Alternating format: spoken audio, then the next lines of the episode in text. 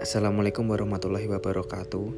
Di sini saya akan mencoba membaca sebuah puisi yang berjudul Kamus Kecil karya Joko Pinurbo. saya dibesarkan oleh bahasa Indonesia yang pintar dan lucu.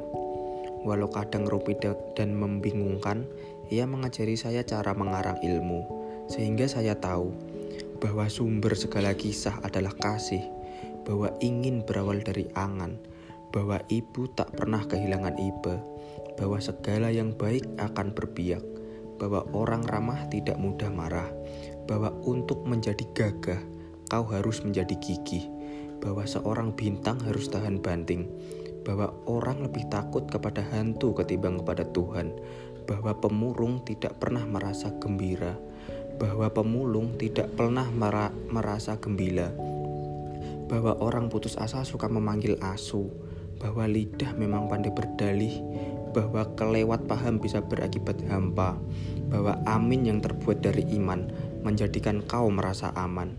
Bahasa Indonesiaku yang gundah membawaku ke sebuah paragraf yang merindukan bau tubuhmu.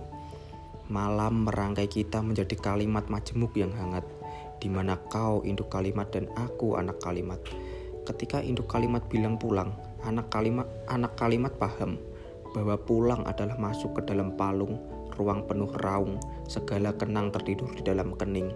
Ketika akhirnya matamu mati, kita sudah menjadi kalimat tunggal yang ingin tinggal dan berharap tak ada yang bakal tanggal. Joko Pinurbo selamat menunaikan ibadah puisi.